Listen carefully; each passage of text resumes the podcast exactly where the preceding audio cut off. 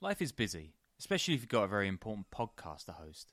If you want fewer trips to the grocery store and a freezer full of meat, get ButcherBox. They've got incredible deals on high quality meat and seafood, and it's delivered right to your door. You can customize your ButcherBox plan, and they'll throw in recipes, tips, guides, and hacks. ButcherBox meat is humanely raised. There are no antibiotics or added hormones, so you can choose from grass fed beef, free range organic chicken, crate free pork, and wild caught seafood, and shipping is 100% free. Sign up at butcherbox.com slash underworld and use the code underworld to get our special deal. ButcherBox is offering our listeners a free for a year offer plus an additional $20 off. Choose salmon, chicken breast, or steak tips free in every order for a year. That's butcherbox.com slash underworld and the code underworld to choose your free for a year offer. Plus, get $20 off your first order. Ohio, ready for some quick mental health facts? Let's go. Nearly 2 million Ohioans live with a mental health condition. In the U.S., more than 50% of people will be diagnosed with a mental illness in their lifetime. Depression is a leading cause of disability worldwide. So, why are some of us still stigmatizing people living with a mental health condition when we know all of this? Let's listen to the facts and beat the stigma. Ohio, challenge what you know about mental health at beatthestigma.org. Yoni Alzam was only 22 years old, but he was already active in the most feared Israeli mafia operating in the country, also in Europe and America, the Abergil crime family. Unfortunately, his future wasn't looking too bright. He had just been convicted of the murder of another gangland figure in 2003, a crime boss that was allied with Zev Rosenstein, the main rival of his bosses. Alzam was staring down a life sentence, and he made the unfortunate decision to turn state's witness against one of the Abergil associates for the same murder he had already been convicted of. The Abergils weren't exactly lightweights. They weren't scared to kill witnesses, and Israeli mafia figures have a long history of targeting anyone who got in their way. Police, mayors, judges, prosecutors, it didn't matter. Alzam, though, was set to testify not only against the associate, but against high up figures in the Abergil family, including some of the four brothers who ran it. It was December of 2005, and figures in the Israeli underworld had been fighting a costly war that shocked the country. Bodies were dropping all over as rival families made and broke alliances, trying to gain control of various gambling, extortion, drug, and waste management rackets. The families were no joke and punched well above their weight. They controlled the global ecstasy trade, were active on five continents, and killed people all over the world, sometimes using high tech car bombs. One had even aligned with a Latino street gang in Los Angeles to take on La Eme, the Mexican mafia. It's like something out of a Grand Theft Auto plotline and law enforcement couldn't really do anything about it at the moment. The rival families were vicious, but they were also sophisticated and smart, especially the Abergils, led by Yitzhak, aka Big Friend, which is just like a really solid mafia nickname. Possibly one of the greatest criminal prodigies to ever operate. They had slid under the radar for a bit, but a 2003 bombing in December outside a money change booth in the cosmopolitan city of Tel Aviv that killed three civilians but failed to take out Zev Rosenstein, the other top mafioso in the country, made for a lot of pissed off news reports and pissed off statements from politicians, as the government decided it was time to do something about all the mafia guys just running wild. Rosenstein actually survived the bombing, earning him the name the Wolf with the Seven Lives. Zev actually means wolf in, in Hebrew, for all the assassination attempts against him that failed. Alzam's testimony was going to help strike a major blow against the Abergils. He was set to testify in a few hours when he started coughing and wheezing in his cell. Something was clearly wrong, and he was taken to a hospital nearby. Right before midnight on the same day, he was pronounced dead. Cyanide was eventually found to be the culprit, and somehow, despite being isolated in a maximum security prison, he had been poisoned. It was a clear message from the Israeli mafia dons. They were the ones in control. Boom! Cold open. That's how we're doing it. Welcome to another episode of the Underworld Podcast. I'm your host, Danny Gold. Sean is sitting this one out, and I'm joined here by Ben Hartman, who has covered organized crime in Israel for years to tell the story of the Israeli mafia wars of the last few decades. And let me tell you, these Israeli mafia guys are wild. So, welcome, Ben. Um, I know you covered this for a few years. Tell us a bit about it and kind of what you're doing now. So these days, I, I write about uh, cannabis for a living, full time marijuana reporter, I guess you'd put it, cannabis research, uh, science, uh, legislation, and culture for a website called canigma.com. And uh, we also have a podcast, the Cannabis Enigma podcast. But uh, prior to doing this, um, the world of cannabis, which is a little bit of a nicer world, I covered organized crime and crime in general at the Jerusalem Post for about about seven years. And then before that, I was a report. I was a editor and reporter at Haaretz.com in English for about three years. The the Israeli world of crime, prior to me being a journalist being a reporter and covering it, was always pretty fascinating. Um, you know, in the same way, obviously, that, that you're interested in organized crime and that people who listen to this are and, and watch movies about crime are. But it's also um, beyond all that kind of lurid aspect of it. I think it, organized crime in Israel, it, the story of it here and how it plays out, it says a, a tremendous amount about this country and uh, the story of the country and how these people got into that life and how we got where we are. So I'm sure we'll get uh, more into that, but uh, it's great to be on here. Yeah, thanks for thanks for coming, man. Thanks for doing this. I mean, half of the research I used, I think, was was written by you, so it made sense to have you come on. Yeah, and uh, good call. Yeah, we're going to talk a, a, bit about the luridness too, because that to me, I mean, the level of sophistication, the car bombs, the viciousness, the global reach, the insane rivalries and the just absurd characters involved, like mm-hmm. it, it kind of puts the New York Mafia wars of the 80s to shame. Like the more research I did, the more shocked I was. It's funny about that in, in Israel with organized crime because on the one hand, Israel as a country with with crime and violence and, and murder and all that, it's nowhere near um, places in the states. Certainly not, for instance, your your episode about St. Louis. I mean, there's there's no comparison in terms of public safety and the murder rate and the gun violence, certainly. But at the same time, um, the methods that you see with organized crime here, you often don't see in the states. You know, guys using shoulder-fired missiles and remote-controlled bombs and stuff like that. You don't. You, you're not going to see that in St. Louis or in other places in America that have other crime problems that you don't have here. So it's this kind of strange sort of dichotomy you have here with uh, Israeli organized crime and Israeli, you know, low lives in general. Yeah, it's it's something else. I mean, the story is we're going to tell some of these stories. We're going to get into the various families and the wars that have been fought. Uh, and like I said, we're using a lot of Ben's work here, but there's been some great work in the Times of Israel, in Tablet from Asaf Gore and Douglas Century, uh, and a few others. And this is going to be a great episode because I think both both Jews and anti Semites are going to love it. You know, let, let, me get this out of the way real quick too. Like we're we're not here to really talk about the Israeli Palestinian conflict. You're in the wrong place. That's kind of not what we do. And and I, I just you know I, I reported in Israel during the Gaza war and and stuff in 2014 2015 everyone's going to hate you no matter what you do. So I think it's best just not to care. But uh, if you want to be angry about that, go ahead. But we're just we're just not really gonna gonna talk about it. Definitely, I would say for anybody who is so inclined, who, who does care about about the conflict, um, perhaps something optimistic here. The the world of crime in Israel and Palestine is one of the one of the places where you see the best cooperation and coexistence between Jews and Arabs. Uh, there there is obviously you know they feud from time to time, but you know there's beef and there's bloodshed and whatnot. But crime and the pursuit of money, uh, th- that's somewhere where, where Jews and Arabs can definitely work together and live together. So through organized crime, um, we're working on coexistence. So there you go. Uh, and, it's also, you know, and it's not because, you know, these guys don't care about religion or anything like that. A lot of these guys are, um, you know, they may be right wing, they may be in, involved in, in, you know, they may be religious and all that, but it's just not something that's going to um, get in the way of their business it's just it's a beautiful thing when when a, a Jewish guy and an Arab can unite and kill their enemies over controlling uh, recycling bins. You know, like it's it's what we really hope to see in the future of the world is people like that uniting uh, over their differences. Maybe not murdering people over over bottle recycling, but you know, yeah. it is what it is. Yeah, and, and, if, so, you, and, if you can do it while helping the environment, I think that's that's also uh, that's also yeah, why not? Um. And, Little side note too, there's been a lot of talks about the Russian oligarch mafiosos that have moved through Israel. We actually talked about it a bit in the Brighton Beach episode. When the Soviet Union fell and Russia opened up, you had a lot of these Russian mafiosos, some Jewish, some kind of faking it, who would later try to get a foothold in Israel and use it as a as a you know big place to transfer and launder money. They mixed in some human trafficking, but for the most part, they didn't get too involved in Israel itself. Apparently, according to Misha Glenny's McMafia, a fantastic book we've mentioned a number of times, they also struck a deal to not let things get messy in Israel. Right. I think it's um, one of the funny things writing about organized crime in Israel over the years.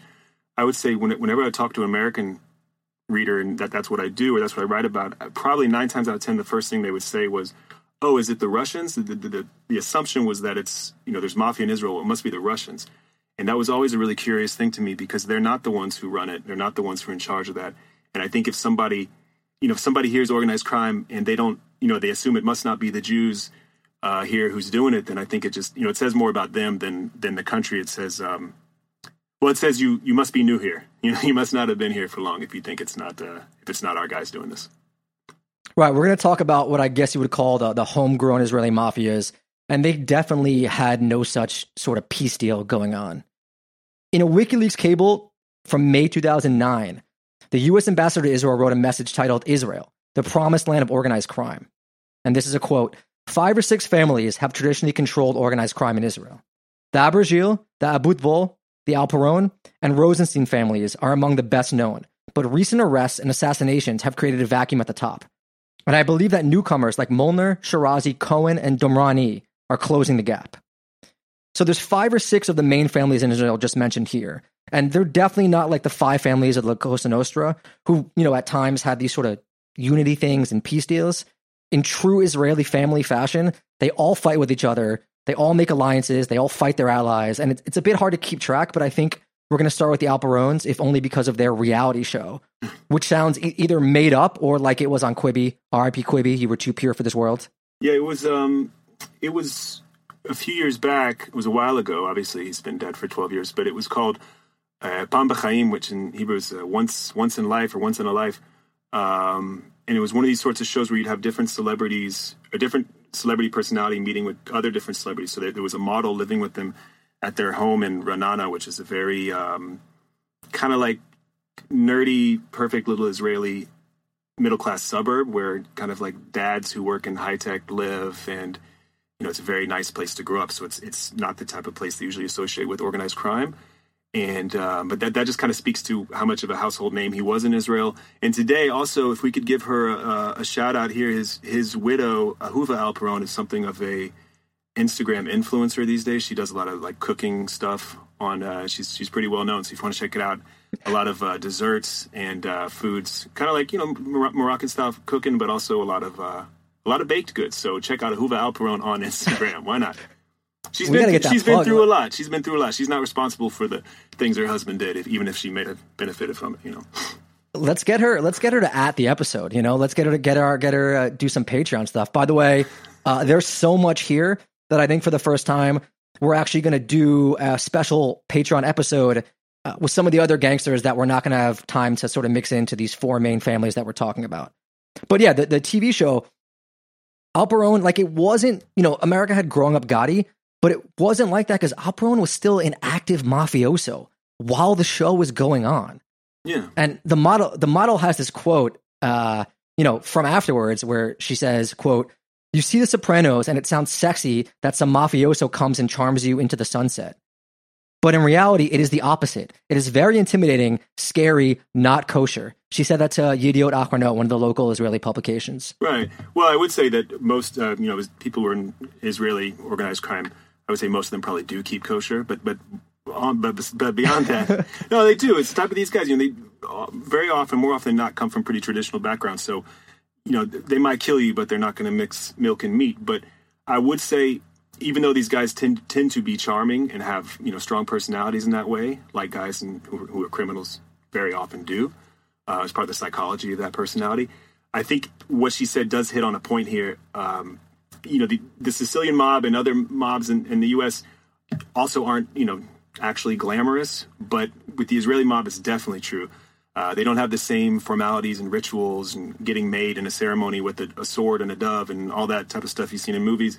They also their their aesthetic is much more um, you know Hugo Boss t-shirts and Lacoste and bad sneakers. So it's not a lot of you know three piece suits and and and you know thousand dollar shoes and whatnot. It's a lot more informal, and a lot of these guys kind of look like like scrubs, and you wouldn't maybe what you would picture like a a mafioso maybe coming from the from the states, let's say.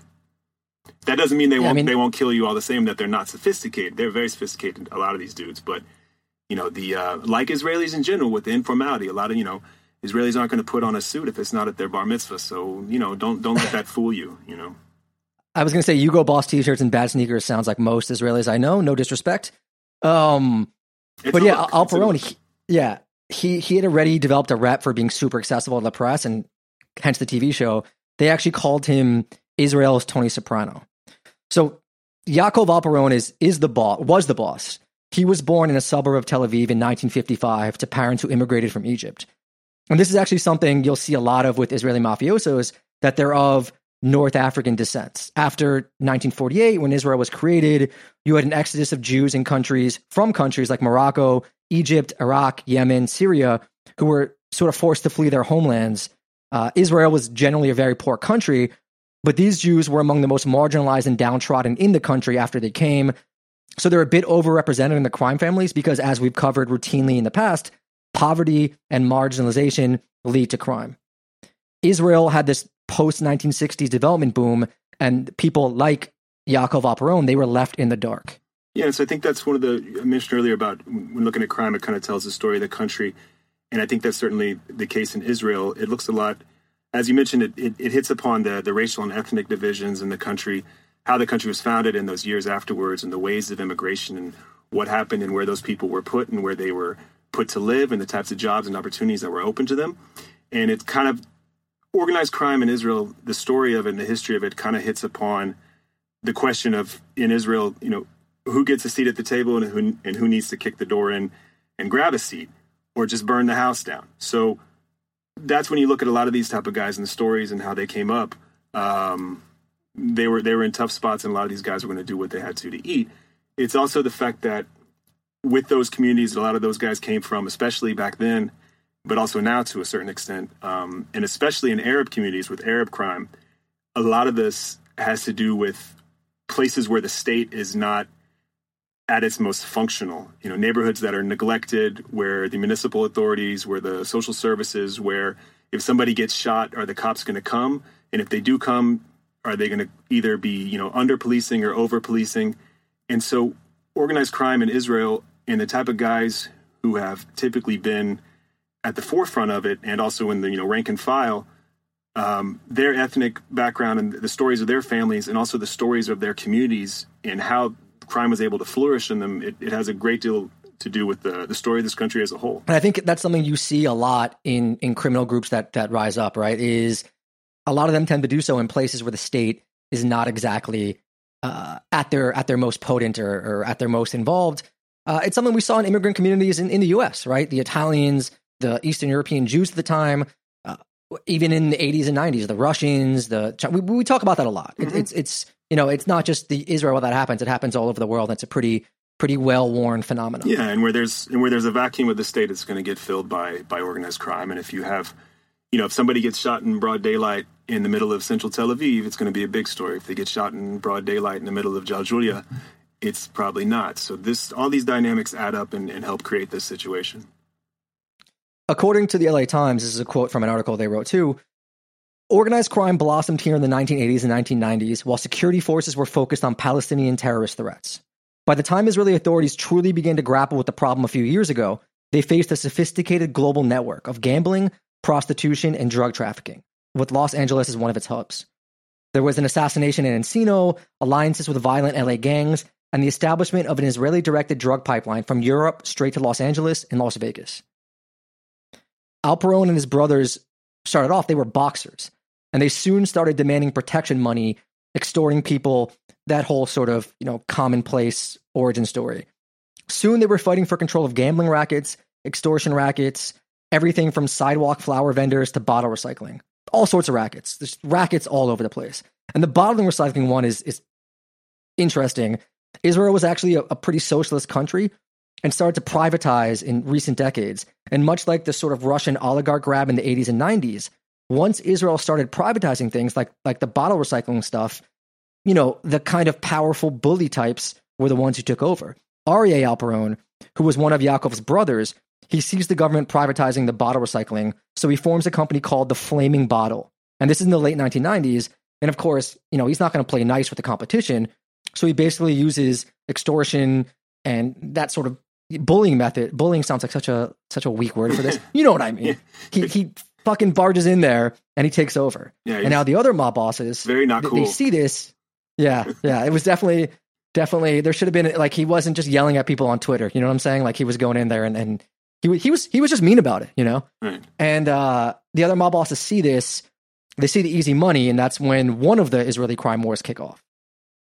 And I, I just I love the waste management aspect of organized crime, like the simplest industries just being mobbed up, not even controlling unions, literally controlling like recycled aluminum cans becomes this mafioso business that's fought over. Yeah, look, look, it's. I mean, it's. It sounds funny when you when you picture it just as like recycling, but there's there's a ton of money in it, and also it's um, organized crime is well situated to do that because you know you, can deploy a whole lot of guys to go around to a whole lot of restaurants and other types of places, and they will give them their bottles quite quickly, you know, and so you're going to have guys who are able to collect those quite uh, quite effectively.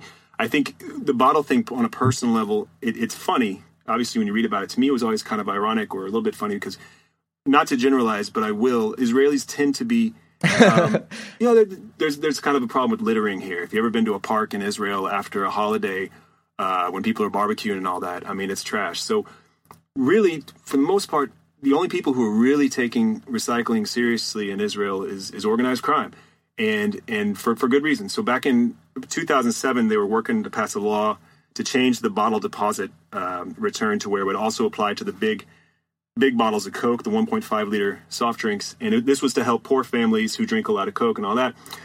A lot of people called it the Al Capone law as a nickname um, because obviously they were the ones to profit in a huge way. Um, but regardless, you know, even if they're looking out for their own interests, I think um, we definitely got to give it up for the Israeli uh, the Israeli underworld for being the arguably the country's greatest environmentalist, even if only in one very specific way. Um, but yeah, it's it's a funny story. It's definitely it's always Earth Day with the uh, with the Alperons. Every day's Earth Day, you know. I mean, these guys, these guys are woke. You know, they're they're uniting with with Arab families. They're caring about the environment. Like they are for you know they they just really they're progressive. Yeah, I- ahead of their would say. time. Ahead of their time. Yeah, Jacob Alperon had very little online clout, though. I mean, he wasn't he wasn't really on. You know, he wasn't. Uh, he wasn't th- he wasn't there yet. no. Uh, so they fought this bottle recycling war. All these wars start kicking off in the late 90s and 2000s, and it seems as if every family at one time or another was fighting a war with every other family. The Alperons were originally aligned with the Abergils. They fought with the Rosenstein family and the Abutbuls and Amir Molnar, who we'll talk about soon. Though soon enough, their alignment with Abergils turned sour. And I know this sounds like a lot, and that's because it really, really is. But we're going to get into to all of it as much as we can. All you need to know right now is that the Alperons had a habit of escaping assassination attempts. That's the other thing too. Like so many of these guys escaped multiple attempts on them. Seven, five, nine. Not just the Alperons, but all the other bosses too. By some reports, Yaakov had escaped three. Others had it at nine, but I think Ben, you said that was his brother who escaped nine attempts. Right. So it was Nissim Alperon was pretty famous for that. He survived nine attempts, if not more. Uh, two of these I covered. I was I was at the scene, obviously afterwards, not involved in the uh, planning, not involved in the planning. Nissim, if you're out there, um, one of them was a bomb that blew up on his car, in his car on uh, Menachem Begin, in one of one of the main streets in Tel Aviv, and the other very close to the courthouse. Uh, the other was a bomb in his jeep in Ramat Gan on Rashi Street, and um, he he's one of those mob guys who, whatever his actual status in the underworld was, or how big he was or not, um, he definitely photographed well and was on TV a lot because he partly he had a voice like one of those dudes who has their larynx taken out and just speaks through a voice box, just like ah, da, da, da, you know, very like you never forget this dude's voice. And he also looked, he very much looked the part of a middle-aged Israeli guy who may or may not do extortion work. He also, um, their family really likes horses. That's a thing that's well known about them. Um, he made actually the international press because he was in the, the Daily Beast. A, a colleague of a friend of mine, Neri Zilber, wrote about him because he. Some dudes in the West Banks and Palestinians stole one of his horses, a horse named Tony. I'm assuming that's after Tony Soprano, not Tony Bennett, but I can't confirm. Tony Tony loved horses too. Everyone knows. Yeah, he definitely did. So so basically, it got stolen, taken to the West Bank. He made some phone calls, whatever, made some connections, and they were able to go out there in the middle of the night and get the horse back, uh, which was a bizarre story. But it's also again, it's that cooperation and you know these guys are they're looking out for their bottom line and, and making money and helping each other out. And also um, that's kind of a cliche thing to a certain extent like you know you get your car stolen you can make a few phone calls and somebody can find where it is. In this case it was a it was a horse. It was tony. One story goes that there was a hit team after one of the Alperon family members at one point, but they ended up getting into a shootout with police because they were under surveillance. And I'm actually not sure if the shootout happened because the AP has a similar story about a 2004 hit that was supposedly targeting the Alperons that with these hitmen who had been flown in from Belarus. And this is a quote. In the biggest catch, detectives last month arrested four men from Belarus and 14 Israelis on suspicions they tried to kill several mob bosses. In the apartment of the suspected hitman in a Tel Aviv suburb, officers found pistols, silencers, assault rifles, anti tank missiles, explosives, night vision equipment, and hand grenades. They also seized disguises and makeup. Yeah, that's well. I mean, obviously, that's that's a bit. Um, that all seems like a lot of hearsay. You know, I mean, um, yeah, definitely that would that would seem to implicate them. I one of the really strange things about about that case. Um, for those who are outside of the, the genre, one of the guys who was also being targeted was a man named uh, Shoni Gavrieli, who was known as an organized crime figure um, in Israel. His brother was involved in casinos in Turkey more more notably, Shoni was the father of a woman named Inbal Inbal Gavrieli, uh, who served in uh, in the Knesset, in the Israeli Parliament, on the Likud list. It was a, one of those kind of strange stories where um, she was the last person on the list, and it's always you know the last person just somehow gets in. Um, she magically made it onto the list in the Likud primaries because of uh, family connections, as it was described at the time. Um, there was a good case a few years, a while after that, where she used her parliamentary immunity to stop police from uh, searching her her uh, from doing a search warrant on her dad. But like Ahuva Alperon, in some extent, she also was on Israeli Survivor. She was also on the Israeli version of Kitchen Nightmares.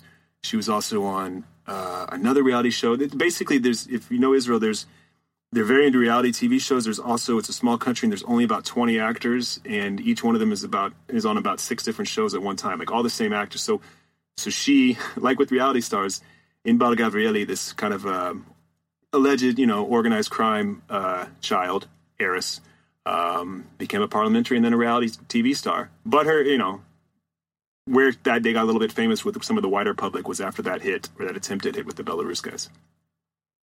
Yeah, we definitely have that in the U.S. too. I want to make fun of it, but we definitely have. I think there was like a Married to the Mob TV show and Growing Up Gotti and all that. So I guess it's a it's a uniform. People people love these stories. I mean, I watched Growing Which is Up why, Gotti. I, I watched it. Yeah, I, I liked it. Yeah. Those, haircuts, who could forget? I mean, I went to high school with kids like that, but uh, yeah, people love these stories, which is why we're doing this and why you should pay us to keep doing this.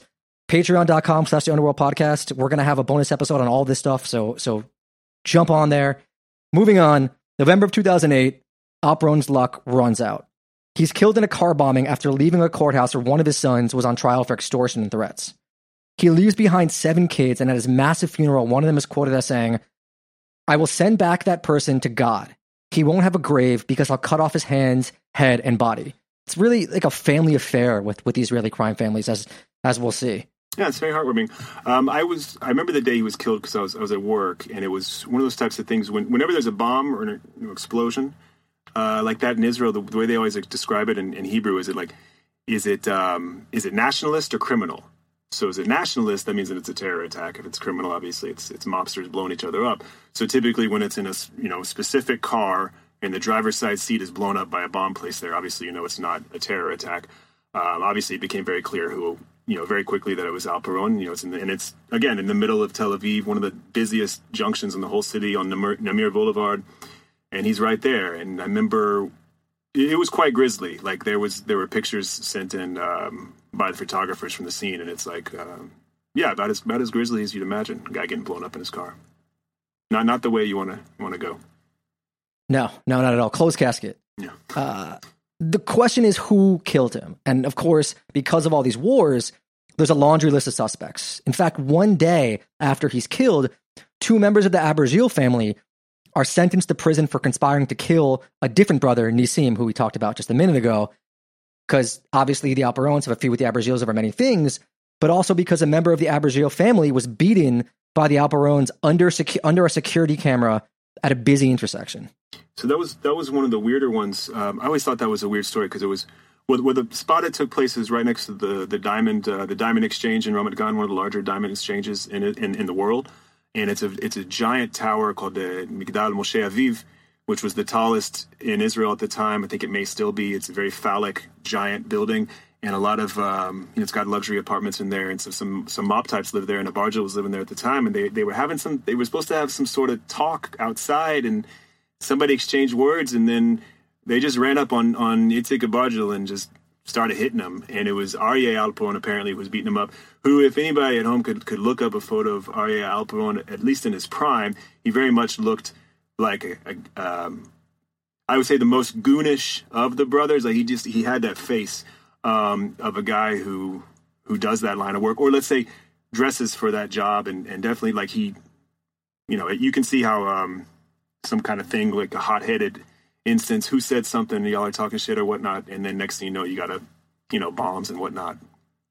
Another main suspect is this crime boss Amir Molnar, who happens to be an explosive expert. And when I say he's an explosive expert, I literally mean he was trained by the Israeli army as an explosive expert in the Golani Brigade, which is sort of, you know, this respected infantry brigade.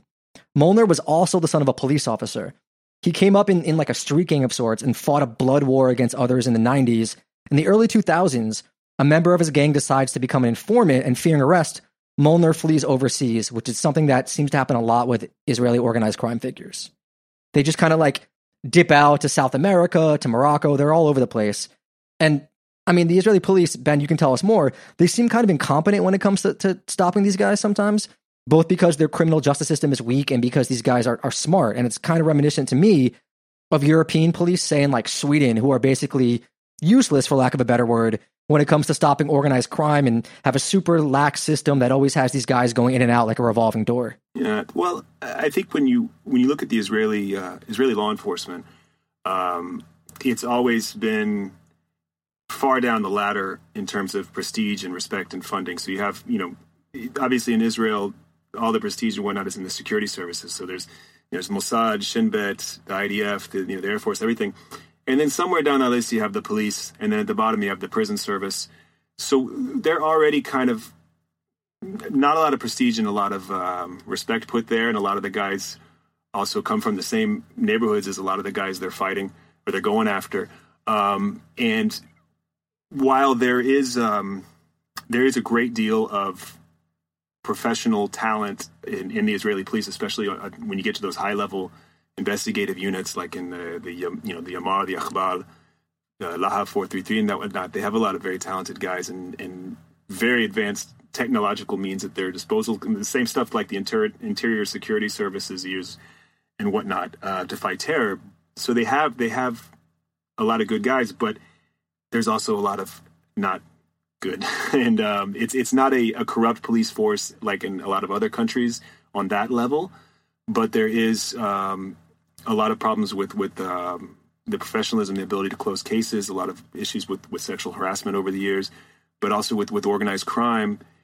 They've arrested a lot of guys, but arresting them and getting convictions is, is a lot different. And also, there's been a big uh, reliance on on state witnesses, which which can be very effective uh, when you get informants like that and cut deals with them. But it's also it. I always think it kind of indicates the fact that you don't have a lot of real kind of like street level intel and people on the inside and people who really understand and are tracking these organizations if what you're trying to do is basically trying to flip guys and get cases that way. So, and when it comes to them being overseas, I think that the ability to stop Israeli guys overseas, uh, you know, first and foremost goes to the local cops, but it's also what their relationships are like with their Israeli counterparts. So the, the Israelis know some guys are looking for in the States. They have real good connections with the, their counterparts in, in the U.S they even have some uh, some of those guys uh, stationed here permanently, like from the FBI. And if, and if that com- if that country in question has good ties with the Israeli authorities and has a good police force, then that makes a big difference. But a lot of these countries that they operate in have their own problems with crime that are much bigger than ours, and have their own problems with their police force. Um, places in Eastern Europe, South Africa, places like that, Mexico, where a lot of guys go, so in places like that, you can kind of um, you can dip into the scene and, and uh, start a new life. Speaking of state witnesses, uh, while Molnar is overseas, the witness in his case, the guy who got flipped, survives one assassination attempt, and then in June of 2004, two hitmen scale a building and kill him in his living room. So Molnar returns to the country shortly after. The murder, of course, has never been solved. A few years after he returns, Molnar and Alperon get into it. They have a meeting at a hotel, a sit down to sort of negotiate a turf dispute. And one of the Alperons, I think Ben points out, it's it's the son Dror, who's supposed to be a hothead, Right. ends up stabbing Molnar in the in the neck. Yeah, you end up stabbing in the neck. Yeah. That's kind of the moment where if if he had any intentions of not following the same line of work as his dad, the, the moment he stabbed Amir Molnar in the neck, now you, you got to kind of that's kind of now you've chosen that profession. I don't think you know you're not going to go to a startup, you know. You're you're now in this life. Yeah, I'm, I'm no mafia expert either, but you got to imagine Molnar wasn't fond of that incident and wanted some revenge. Yeah. Anyway, a year later, Molnar goes on to become sort of a media darling, doing due to being a bit of a, a just a wild guy. In 2013, a lawyer working a case against him, his car explodes, which is kind of standard procedure for Israeli mafia guys. But Molnar decides to represent himself in court after getting arrested, I think for something else, and he gives up his right to an attorney. And apparently, he just kills it. I mean, he washes the prosecutors, he interrogates the hell out of the police officers taking the stand, and he wins the case. And in another story, another incident, Molnar's arrested, and during the interrogation, like in, in that room, he takes his schwanz out and just pees against the wall right in front of the detectives. Uh, he claims they didn't allow him a bathroom break and had no choice. And of course, he gets released on whatever charge that was as well. I would, you know what? Honestly, I would, I would give him the benefit of the doubt on that. I find that there's a, a shortage of um, public bathrooms in Israel. You don't really find them as much as you'd hope to. But I would also say I could see them hold them in there and not letting them go take a piss. You know, that that's definitely possible. I think with with with Molnar, um, part of his like public persona was always this just quiet looking dude. Like he just a man of few words. Like he just seemed very in control of everything. That doesn't mean he always was. Um, but I think him him more or less staying out of trouble for the most part, considering everything he's done allegedly. He's a very smart guy. He's very sophisticated. He's been doing this for a long, long time. People fear him and aren't gonna aren't gonna talk about him and talk to the police. And he's always had very good attorneys. He was represented by a guy for a long time uh, named Moti Katz, who also represented the Rosenstein and the Musli brothers. These guys have money and they have loyalty from the guys they're with, and, and they know not to talk. They know they're not like these these new younger guys, uh, these mob heirs like Dror Alperon we mentioned, who you know they were born into a family that was that was set up and had money, so they never had to make it on their own. Um, that older generation was is not that Amir Molnar's not that old, but the generation before, they whatever they got, they built their own way and they did it themselves because they had street smarts and they knew how to stay out of trouble. So so guys like them, him, do a good job at that. I share one other anecdote about Amir Molnar, which I got I heard from one guy in the hip hop scene in Israel, and another guy confirmed it at a party, but didn't want to talk about it. Apparently, about a decade or something ago, Amir Molnar uh, flew Coolio to Israel to do a, a, a, a gig. From the story, from what I understand, and, and this is what makes it very believable to me because it sounds like such a, a kind of Israeli, um, certain type of Israeli dude thing. They just really liked Gangster's Paradise. We love that song. We love it. So some of his dudes flew, apparent allegedly flew, flew him out here to do a show. It, w- it was at this club, but the promoters, it was somewhat. That's what I understand. I, I can't confirm that, but um, you know, we're we're happy to talk about Coolio on this show too. That's the type of power you have. If you can, that's the type of power you can get. You can get Coolio on a commercial flight, and uh, you know, all these years later. Flying Coolio out in like 2010 to perform that song is just like the perfect level of Israeli cheesiness, you know? Yeah, Like you gotta, you gotta uh, middle aged Israeli cheesiness. You gotta respect that. No, I think yeah. It's Um, also, I mean, one of the one of the aspects of living in Israel is that you're never more than, let's say, 48 hours from hearing "This Is How We Do It" by Montel Jordan somewhere. Still, or I got five on it by Luna. It's like you're you're still going to hear that. So it's not surprising that um, you know Coolio still has a base, at least with that one hit. You know. Another potential suspect in the uh, in the murder and crime family we're going to discuss is the uh, Abutbuls. So one of the Alperon brothers, Nissim, he's the one who was alleged to have survived the nine assassination attempts, was said to have been behind the killing of the one-time patriarch of the Abut Abutbuls. Sorry, Abutbuls. Am I saying that right? Abutbuls. Abutbuls. Uh, Felix, who was outside one of his casinos in the Czech Republic. There's that international reach again. The Israeli mobs, they run a bunch of European casinos. And the Abergils may have also been behind the killing as well, as the Abutbuls were engaged in a war with the Abergils about international gambling rackets and drug trafficking routes in the US, Europe, and Israel. Felix was one of the original Israeli godfathers. He rose up as a gambling king- kingpin in the coastal city of Netanya before expanding his reach into these European casinos. In the late 80s, he was apparently involved in a failed kidnapping attempt of a Nigerian minister in London. The minister was found in a wooden box, supposed to be shipped internationally. Felix does six years. Regrettably, I could not find any more information on this, and I'm thoroughly disappointed in myself. So that was, um, it's funny because that's actually a story that I, I, I, re- I wrote about in kind of a roundabout way. Um, because it's it's a very strange case that, from what I've learned, is very well known in Nigeria or fairly well known, at least at least more so than in Israel. Um, back in about 2012 or 13, I was writing an article about a guy named Alex Barak, who was a childhood friend of Felix, and took part in that operation in that kidnapping. And he was arrested with Felix and did time in prison in the UK with Felix the whole question is why were they who put them up to this? Why do they do it? But the reason i wrote about him was because alex barak a few years uh, some sometime after that he was shot in an assassination attempt in tel aviv paralyzed from the chest down and then he became this uh, advocate for medical marijuana and they named a strain of cannabis after him. So i wrote an article about him um, for high times back then about the uh, mystery man organized crime mossad figure who uh, inspired a strain of, of cannabis so it, the story is real. They did try to kidnap this dude and put him in a wooden box. why they thought it'd work, I don't know, and why these are the guys who who were at the center, I'm not sure. Uh, uh, one thing about Felix, though, um, we talk a lot about how these guys are, are a bit um, not not all that suave, and at least what we assume from mafiosos. Felix had had the reputation back then of of actually being being a pretty slick dude. He was part of that's the the Moroccan the French thing, and you know, and uh, but it was but it was the the suits and the um, just just the vibe. He was he was kind of that guy a little bit. He did he he had a kind of rare style for these sorts of Israeli dudes, and and he lived in Netanya, which is a francophone city on the seaside. So he was. uh not that everybody there is that slick, but he definitely he was one of the dudes who who did kind of have that um that classiness, as it were which makes sense. I mean, getting assassinated outside a casino in the Czech Republic, I feel like that's a classy way to die as opposed to a car bomb outside a currency exchange. Yeah, that's how I hope, you know. That's what I'm Yeah. He gets killed in that war between the Abutbuls and the Abergils. Two months earlier, an Abergil had been gunned down in front of his family. Meanwhile, in December of 2005, four guys are caught after conspiring to kill another Abu Abutbul, Asi, by firing an anti tank missile at his house. Somehow they only get between 28 and 37 months in prison. That that's months, not years. It's also a very very precise number too. 37. Yeah. Yeah. 37 months. Asi ends up getting sentenced to 13 years in prison for running a criminal organization, extortion, arson, unlawful imprisonment, and, and other financial crimes.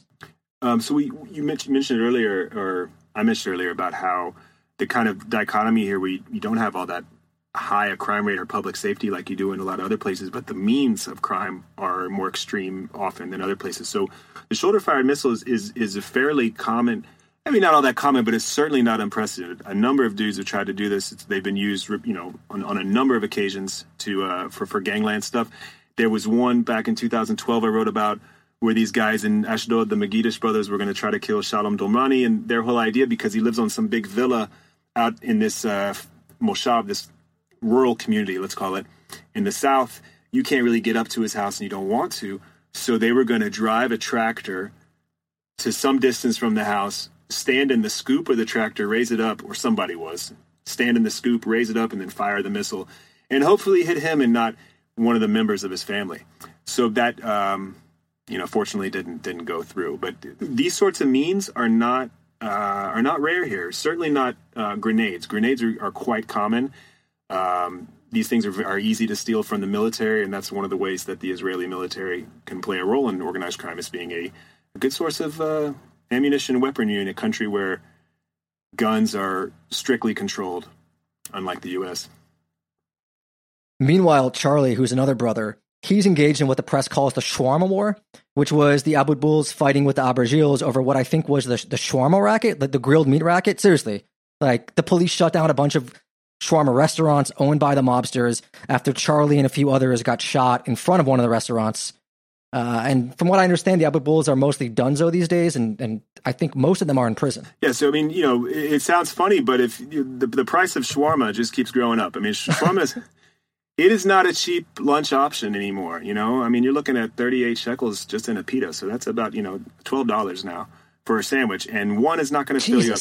Yeah, I think you know not, that's a crime in itself. Well, hold on. Yes, a it is, but I think not all that long ago it was about 18. It was 15 when I first came here for shawarma uh, in, a, in a pita, and it just keeps going up. I think it's now it's it's it's well over 30 shekels, and so yeah, if you can get in on that early you're in good shape. Um, with with the Abutbuls, they're one of those families that the, there's a uh, difference between how well they are known to the Israeli public and how actually powerful they are in that in the underworld. And so there's somebody there was one of those families that everybody knows and has heard of, and they've been on TV and all that stuff. But they they faded a while back. Um, you know, after Felix died, that was kind of that was that was the beginning, and then of the end. Then Asi, again, the son, the heir, who's not really up to the same level of his dad, who was a self-made man. That's that rings true in every one of these families, pretty much. And then um, Francois Abutbul was killed, and then another Francois Abutbul, who was uh, the son of Charlie Abutbul.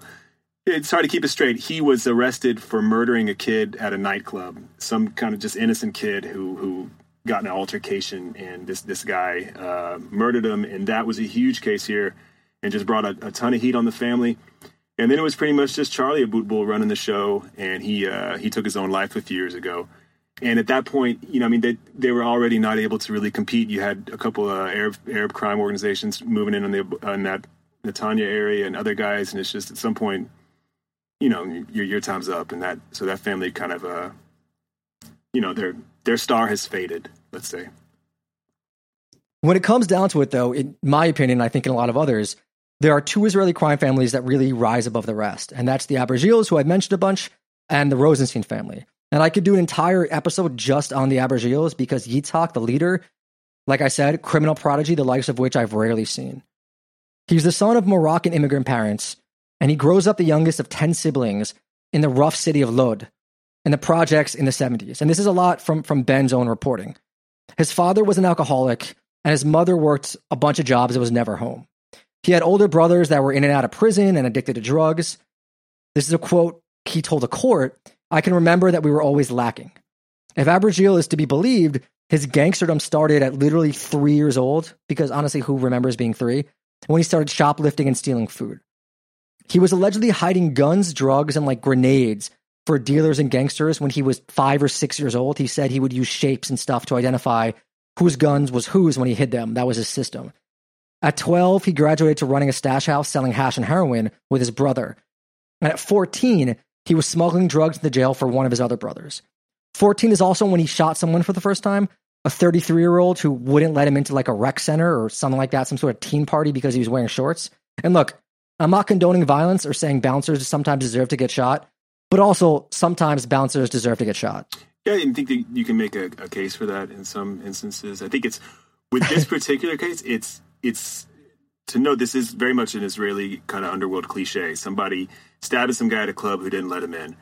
Bouncers get stabbed like that. I mean, it's happened fairly, you know, a, a good number of times. There's also kind of there may be arguably a racial component in that as well, because you know when you come up to the club, they're going to look at how you look and how you dressed and your skin, and they're going to look also if they ask you for your ID on that ID, they can see your last name and where you're from. And so by the name of that town and your last name, a lot of these bouncers are going to make a decision whether or not to let you in. But that's that's I'm not saying that's not what happened here. I'm just saying when these things do happen, it, it happens. Right.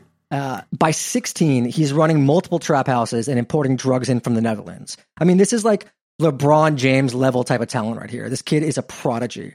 He's also illiterate, but we'll get to that later. He soon becomes a, a borer. Borer? How do you say it? Borer. Uh, borer. Yeah, it comes from the word to Which, uh, to clear stuff up or to clarify, to make obvious. Yeah. it, it's like the Israeli version of, of a Russian thief in law, the kind of high level respected criminal who oversees other criminal disputes. And then he kills somebody, a pimp that allegedly threatened him with a grenade. He's, I think, 17 at this time. By the way, 17 and he kills this guy. So during the trial, his oldest childhood friend, who was also engaged to his sister, betrays him and testifies against him. And according to Abergil, he never gets over that. He gets sentenced to 30 years, but ends up doing 12. But and Ben, my question is like like 12 on 30. How does that how does that happen? Right. So one one thing in general about about Israel, there there tends to be um, not not very serious sentences for for crimes, um, especially compared to the states. You don't have the sort of thing where a guy gets busted for, for trafficking and he gets a life sentence, or a guy does armed robbery with a, you know and he gets 30 years, no chance of parole. You don't you don't have that. A life sentence is 30 years.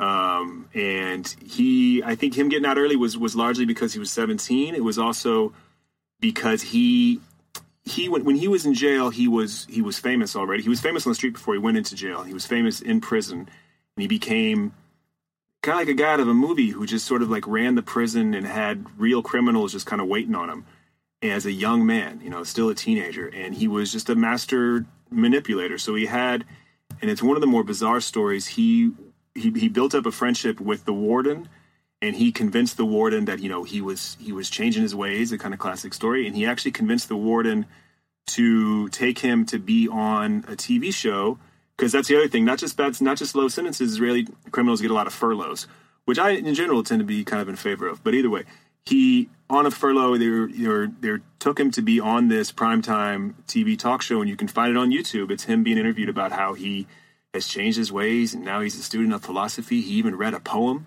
that he made, and then uh, not long after that, he gets released and becomes you know the most feared criminal in the country. So I think it's a it's a case of a guy being 17 when he did the crime, doing 12 years, which is pretty pretty good for Israel, and then uh, just being able to manipulate his way out there. In prison, he stirs up like Ben said a whole ton of shit, stabs people, and he becomes this boss. And he also meets a guy called Shmaya Angel. Angel? Angel? How would yeah. you uh, say his last name? Angel. Angel. Angel. Uh, yeah. Oh, he's a much older first generation Israeli gangster. He died at 51 of cancer in 2004. He was serving a life sentence from a situation in 1982 where he killed two of his drug trafficking partners. He was considered one of Israel's most dangerous prisoners and once got a prisoner who was set to testify against his wife stabbed 131 times despite being held in a guarded cell. So Shmaya takes this guy under his wing and also teaches him how to read, and as Ben has reported, he's fond of, of Ayn Rand, right? Yes, Ayn Rand and Nietzsche. Also, um, Siddhartha by Hermann Hesse. I've, I have not read the, the book, but he um, in in his testimony in, in the big 512 case against him, he talked a lot about these books. And and Nietzsche, he said, uh, thus thus spoke Zarathustra, changed his life behind bars. Uh, I don't know if that's an indictment of Nietzsche or not, but he really said it uh, made a big difference in his life, and that's how he learned to read with these books. So I don't know if Ayn Rand gets any of the blame for this, but um, I think it definitely, it definitely does. Definitely, I, does. I mean, Atlas shrugged. Yeah. Uh, oh, here's oh, a so quote from from Yitzhak. You know, so yeah. typical. Of course, he's an Ayn Rand guy. You know. here's a quote from him. I was born into crime, grew up in crime, was breastfed crime, heard crime, did crimes, all of my life, I was in one giant bubble of crime. There was nothing else, nothing, a pit and nothing that was connected to normal life. I knew the world of crime, the laws, rules, grammar, but the normal world. And as you can see, actually, you know, but the normal world with a question mark at the end of it. I phrased that wrong, but either way, as you can see, this guy, he loves doing crimes. And it's actually, it's, it's all he knows. You know, he was a product of his environment. Yeah, I think that's definitely the case. I think definitely in the story he tells, which again, his life story got to take a little bit of grain of salt but but the story that he does tell and just the facts of being from a really large family with a ton of siblings basically a one parent household in Lod in the 70s in uh, Binyan Rakivit, like a boxcar building they call them. Um, you, that's that's a hard place now. That, that's a tough that's a tough town now. So I can imagine what it was like in the 70s, how poor it was. I'm not saying a guy like that never had any other options, but I can understand why he somebody like that would feel like they didn't and would feel like he didn't have a chance. And also, if you combine that with his natural talent and charisma, you can see how you know he was destined for that sort of success. You can also imagine, like I'm sure you said in other podcasts, this this type of guy like this, if he had been if he had grown up in a different family in a different neighborhood, he could have been, you know, he could have been a doctor, a lawyer, he could have been a politician. But um, Fortune 500 CEO, you know, like you know, his lawyer said he was extremely charismatic and all that. Yeah. But he ends up getting released from prison. I guess he's 29, 30, and he just gets right back into it. He's importing drugs on a global level, killing people on three continents, you know, the usual. he once described going into the underground casino business, and when asked what he brought to the table as a business partner, he answered, I bring with me 13 years in prison. I bring with me Yitzhak Abergil. In other places, if you lose money, you don't pay. Okay. But when I'm a partner in the business, there was no such thing as not paying. So, you know, that sounds like the kind of person you want to be in business with, maybe if he's on your side. Definitely. Ben quotes a source in one of his articles as saying, Until Yitzhak Abergil, we didn't know about feuds between criminal organizations. We had local feuds, local fights between gangs, not organizations. Israel's anti organized crime law was put in place in June 2003 because of him. He was in charge in Israel and also in Thailand, Spain, Belgium, and the USA. This is not something that we've known before, and it's not something that has come back since. And you have another source saying he's the most superior, high ranking criminal that has ever existed in Israel.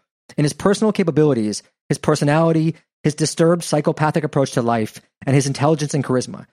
He is the most dangerous criminal that there has ever been here. Look, it's I, I would I would tend to agree with, with most of that. One of the guys saying some of this stuff was involved in the state's prosecution, so maybe he has some sort of interest or he could be prone to kind of exaggerate a little bit. But there there is something to that. I mean, they had you certainly had feuds in Israel and murders between gangsters and, and criminals way back in the seventies, eighties, even before and they were highly publicized. People knew about them. They made the news, and people got killed in the broad daylight and all that. But this was more gang style feuds and crews on the street. It wasn't Israeli dudes having guys killed in Prague because of beef back in Israel or moving cocaine from Brazil to Montreal and ecstasy from Holland to LA, and murdering people in the States, Latin America, Europe, Africa. That type of thing you, you didn't really have. In addition, obviously, also to the technological stuff they have now, that the, the type of means they have at their disposal to to kill people and track people and all that is is, is quite good. So that wasn't there before. Um, and and he's he's kind of the he's the guy who kind of built that and inspired that. And he had the I guess you say he had the vision to be a uh, you know to be a ground you know groundbreaker in that sense. yeah, I mean him the, the DEA along him and Zev Rosenstein they called them the Escobars of Israel. And it said that he was once at one point one of the top 40 drug traffickers into the US, which means he's competing with like all the Mexican and Colombian cartels, Dominican importers, things like that. His organization trafficked ecstasy, cocaine, hashish, and other drugs around the world, from the US to Belgium to Japan, moving between Morocco, Spain, Belgium, and the US itself. He and his brothers, I think there were three others that were actively involved, have been arrested and detained in multiple countries. I think they're still waiting on a five year sentence for him in, in, in Belgium and they're just truly this epic crime family. And they really are something out of a plot line, like I said in Grand Theft Auto. And I think we see that most when they team up with the Violent Boys, that's with a Z, a Latino street gang in LA that was sick of being pushed around by the Mexican mafia, La Eme, who, you know, control southern Los Angeles, or southern California, I'm sorry, telling them what to do. You see, the Abergils had all this ecstasy, apparently even owning manufacturing labs in Belgium, but they needed help with distribution and protection in LA. I mean, sure, they're powerful, but like, it's not they have a bunch of gang members and street dealers in the US. So this happens in 2000. They strike up a deal with the Violent Boys.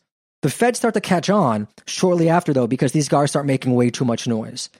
In July of 2002, they bust a big ecstasy deal in action involving three groups of people, including some big Israeli players and their bodyguards who are carrying automatic weapons.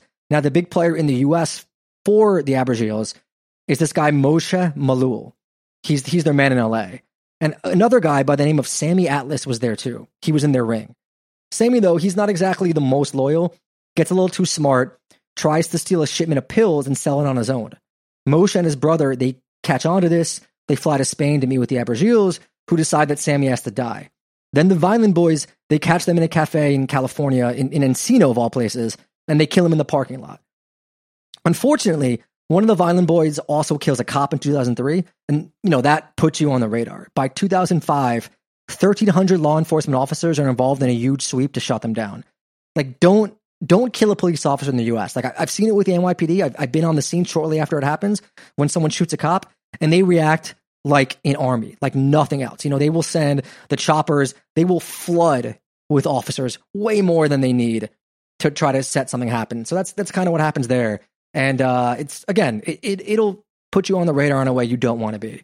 It's important to point out too that the Abergils weren't just street thugs and drug dealers. Like they were actually quite smart and sophisticated. They ran a huge money laundering and embezzling operation, stealing tens of million dollars from an Israeli bank. And I also kind of wonder, like, wh- you know, who who does the paperwork for these guys? Because I don't I don't think they're the ones doing it. So they had uh, with that. That was one of the bigger. Uh, that that was such a huge story in Israel in terms of kind of kind of a, a turning point in, in organized crime and just in terms of the massive amount of money that it put out there that was able to seed all types of things. I, the the estimate I, I've read or heard was somewhere between 250 to 300 million shekels, which comes out to about now it's about 3.2 shekels to the dollar now, so it's about 70, 80 million dollars. And and Jesus. and this was uh so they had it was because of two main inside guys. They had a guy named Ofer Maximov who owed a lot of money to the mob, and his sister worked for the bank as their head of investment or deputy head of investment. So she was she was pretty high ranking in there. So she was able to em- embezzle all this money for her brother, and uh, yeah, it didn't it didn't end well for her. She ended up going to prison. But yeah, they definitely had a guy on the inside, and they they exploited her as much as they possibly could. Look, I'm not going to get too far into it because financial crimes are for the most part boring and I barely understand it. But it seems like from this summary from the Times of Israel, they, uh, you know, they had these plans where they would push out loans to Israeli business people in the U.S. who were then extorted, so they had to give up their businesses, um, and just you know that that sort of stuff, embezzlement, whatever. It, it's boring, but but you get it. So unfortunately, though, the Abergils were about to learn a lesson that many organized criminal has learned before, which is shit is different when you start fucking with the U.S especially when you're doing so from a country that's an ally, because the Abergils, with the help of the Israeli government, were going to be put on trial in the U.S. Yitzhak Abergil and his brother, Meir, they end up getting arrested in Israel in 2008. But we've kind of already covered how the Israeli criminal justice system is sort of inept and how these guys were wild enough to go after all the prosecutors and judges and whatnot. We should also mention that there was another killing of a civilian in 2008 that shocked the country right around when this happened, which was a woman who was a social worker was killed in front of her kids and husband in an assassination attempt gone ra- gone wrong that led to another sort of coming to God moment for the country. So that's you know they were fed up with this stuff. Yeah, that was a huge that was a huge save. Her name was uh, Margarita Lautin. It was on the it was on the beach in Bat Yam, a place just tons of people, families, all that all around, and that was one of those ones like you can't you can't really ignore that the Israelis figure it's better for these guys to go on trial in the U.S., face the U.S. justice system, and then get sent back to serve out the remainder of the time in Israel due to some legal stature that, frankly, I'm not going to bother to learn the specifications of. Here's the Organized Crime and Corruption Reporting Project on it. Why try Abergil and other foreign drug dealers in the U.S.? The answer is simple in the Abergil case. RICO and other U.S. legal provisions are tougher than any law Israel has to offer. Retired, retired Israeli police commander Yaakov Borovsky speaking to the Jerusalem Post in July after a botched mob hit left a young mother dead, said police were hamstrung by Israel's current three strikes law, which stipulates that a file is not flagged with a suspect's connection to the crime family until his third offense. The Abergils are arrested in 08. They're sent to the U.S. in 11, 2011, convicted, and then sent back to Israel to serve out the rest of their time for this particular crime spree in 2014.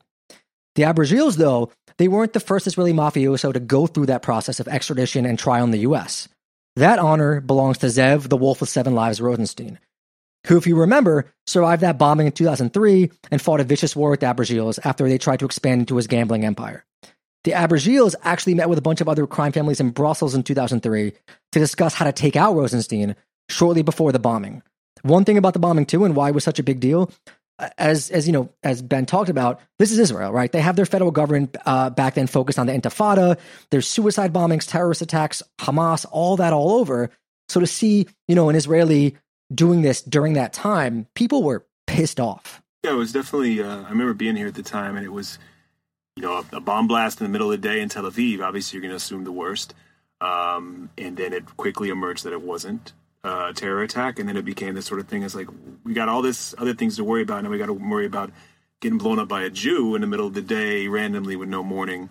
So it's like you know we, didn't have enough problems right now. It's like in the middle of a pandemic. Now you got oh by the way now there's bird flu. Well, it's like well we had this. We were doing with COVID, man. Why you, you know what I'm saying? So it was like another thing on top of that, and it was a similar kind of dynamic in 2013. You had this this this under, underworld war with with Shalom Domrani and Benny Shlomo and, and Ashkelon and Ashkelon is in southern Israel near near Gaza, and so what they usually deal with in terms of explosions is rockets from Gaza when that happens. And then when they started having these car bombs there, the first couple times they go off, people assume it's a rocket, or the first time at least. And so it was the same type of dynamic. It's like, wait, we don't have enough problem dealing with these rockets and those sirens and those explosions and that trauma and that PTSD. Now these knuckleheads are going to be blowing up each other in our neighborhood as well. Like, don't we have enough to deal with? So that that dynamic really pissed people off, and it got a lot more attention on these guys than they would have had otherwise. So not all that smart. Zev is the son of Romanian Jewish immigrants. He's born in Jaffa, which is just south of Tel Aviv. He dropped out of high school, starts working at an electronics store, which is just kind of, you know, quintessential Israeli, Sony guts and all that. That was the that was the Sabra prices, right? I I'm always happy when I've when I've met someone or spoke to someone who's actually seen that skit. I it was it was so dumb, but it was classic. It was it was accurate in uh, like a very specific way, like like the Zohan was completely ridiculous, but also Yeah. it hit on something. And I don't know, it's hard. So he's he starts off during that time as a petty thief. Soon got involved with running gambling rackets and illegal illegal casinos near the old bus station neighborhood in Tel Aviv, which is actually a really interesting sort of hardcore rundown area, or at least it was when I spent some time there. I had tried to make a documentary about African refugees in Israel back in 2008, and this whole area it's it's a really tough, tough neighborhood, but kind of cool. What's that long street that's over there? Uh, it's called Neve Sha'anan, which is also the, the name of the neighborhood. It's uh, I would say it's one of the you know it's got some problems and whatnot, but it's it's easily one of the most interesting and unique places in Israel, and definitely worth checking out.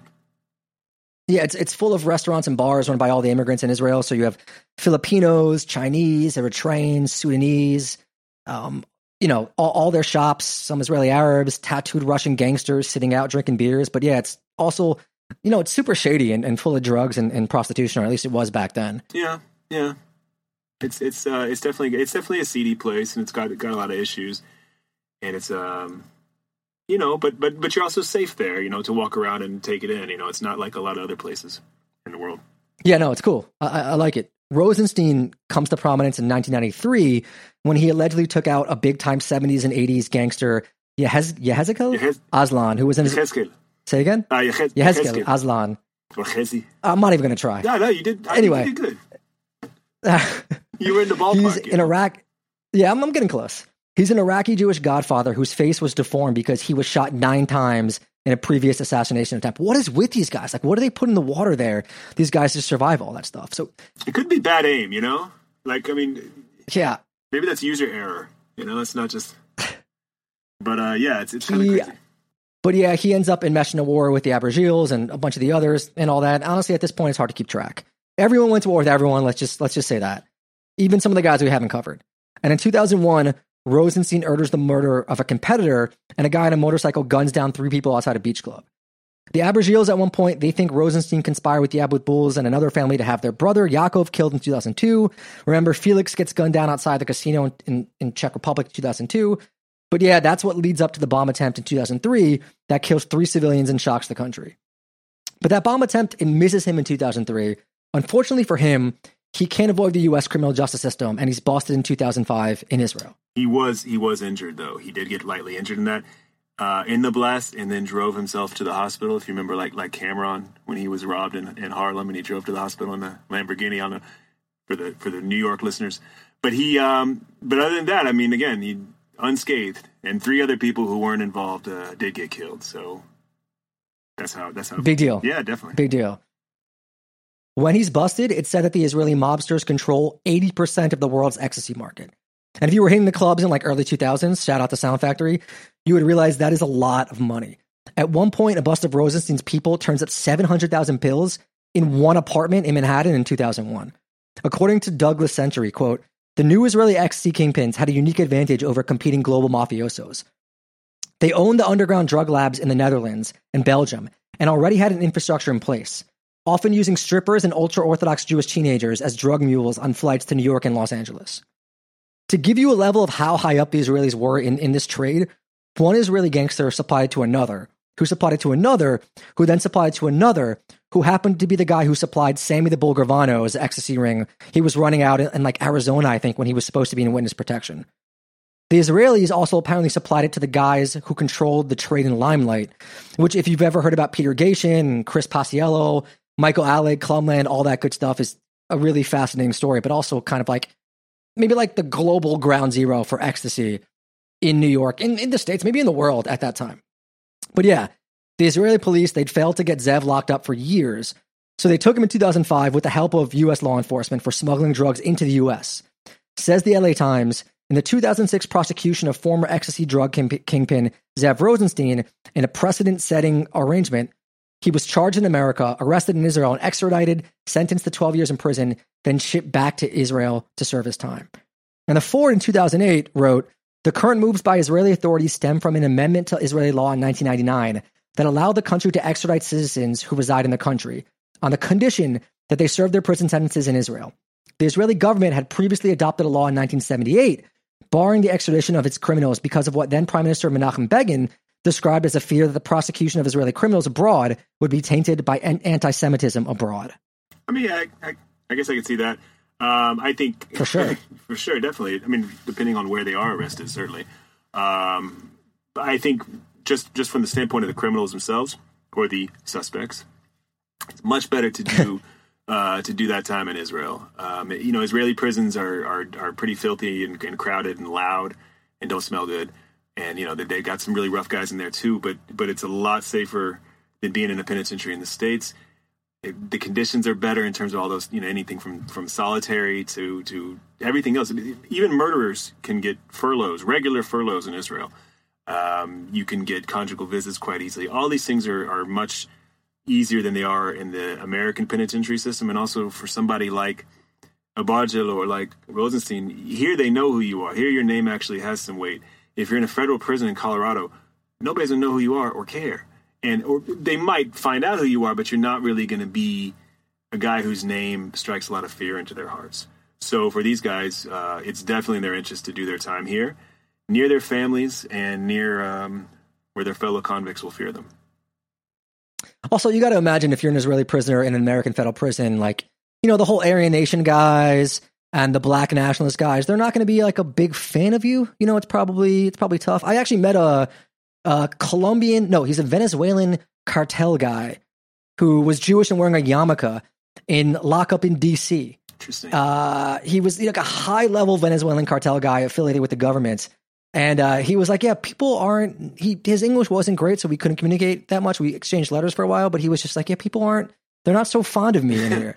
and this was a dude who was like, you know, trained in the art of of, of defending himself and murdering people. Well, I mean, I think it's uh, I think it's great wor- that he working. You know, is, is be- oh, he definitely found God. Definitely found God in prison. Uh, but he was not. Um, yeah, he. You know, these. This is one of the most powerful cartels in the world.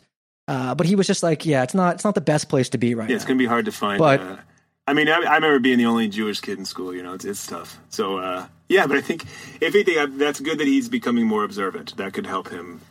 You know, just to kind of you know pass the time, if anything, and also get his life back together. But yeah, I assume. You know, it, like so many things in the penitentiary, it's going to be more strength in numbers. And if you're, you know, if you're well known here, that's better for you than if you're just a nobody there.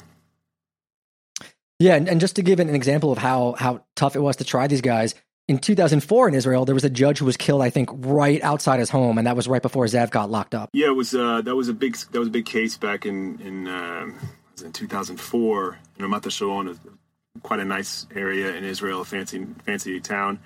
Um, a judge named Adi Azar, he was he was gunned down in his car in the driveway.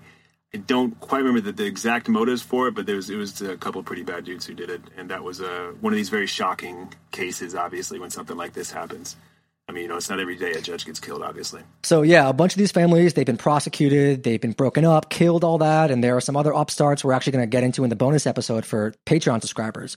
But to end things, we have to mention case five one two, which started in 2017, and if I'm not mistaken, is apparently still going on. It's the biggest case ever in Israel and involves the prosecutions of a bunch of the mobsters we talked about, including the Abergils and crimes just going back decades. Here's Ben actually summing it up in one of his articles. Case 512 also covers two murders in Israel and Germany, two attempted murders in Japan and the Czech Republic, and the manifold crimes associated with running a global drug trafficking, money laundering, and tax evasion network. As the investigation weaved its way around the globe over the course of 15 years, it took on a life of its own, eventually ensnaring more than half a dozen Israeli mob bosses from several different and rival crime gangs. Indicted with Abergil were, amongst others, his brother Meir, Moti Hassin, his former right hand man, Avi Ruhan, a major crime boss operating out of Ra'anana, and Netanya mob bosses Asi Abutbul and Rico Shirazi, rivals of each other, and in Abutbul's case, of Abergil as well.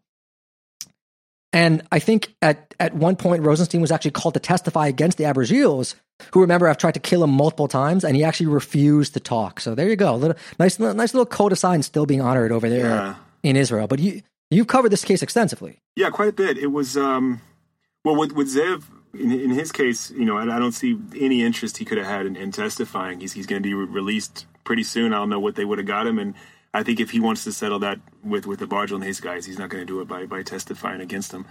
It was, I would say.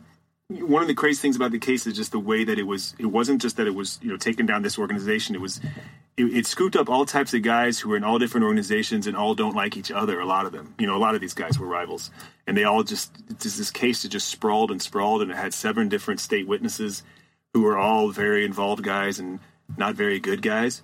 So it is definitely, I would say, that's not, you know, that's not exaggeration. It it would be the largest criminal investigation in Israel's history that does not involve Prime Minister Benjamin Netanyahu.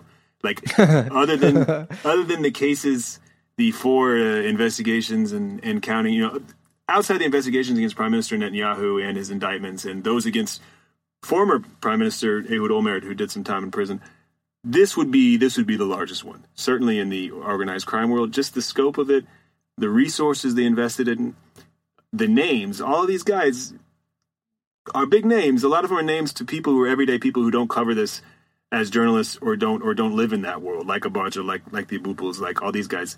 And then there's a bunch of other dudes who aren't household names but are very are real heavy guys, and it just scooped up a ton of them. Now, how many of them are actually going to get convicted and do any serious time is a, is a whole other thing, but it's definitely been a big one, and um, it, it's still ongoing. Obviously, COVID and the, the the pandemic has kind of screwed up the court system a little bit, but you know it'll, it'll wrap up pretty soon. So yeah, there's there's there's there's a lot we actually didn't get to. A few more minor players, ridiculous stories, including something called the Affair of the Avenging Police, which is straight out of like a Bruce Willis straight to streaming movie. Basically, a bunch of officers in a particular town felt like they were being left out to dry by their high command when facing down this mobster Michael Mor and his organization. So they took matters into their own hands and and you know put a pipe bomb under his car and threw a grenade at his house, and the whole thing backfired. They got arrested. We'll get into it. Patreon episode uh, patreon.com slash the underworld podcast. Thank you so much to everyone who's been subscribing. Um, we really appreciate it so we can keep doing this. I want to thank ben a ton for his excellent reporting and for being a guest and everyone who has signed up for the patreon going on. Like i said we're going to get into more of this. There was just so many names that for the first time ever we're not just doing an interview bonus episode we're going to tell a story in there. Uh, it's definitely worth your time. Throw us some cash. Make it happen. Underworld podcast thank you so much Ben, what's your what's your uh, your organization again that you're working for right now? Yeah, so I write at cannigma.com, C A N N I G M A dot com. We also have a podcast, the Cannabis Enigma podcast. Check us out. We cover the whole world of weed. So come check us out, cannigma.com. Thanks, guys.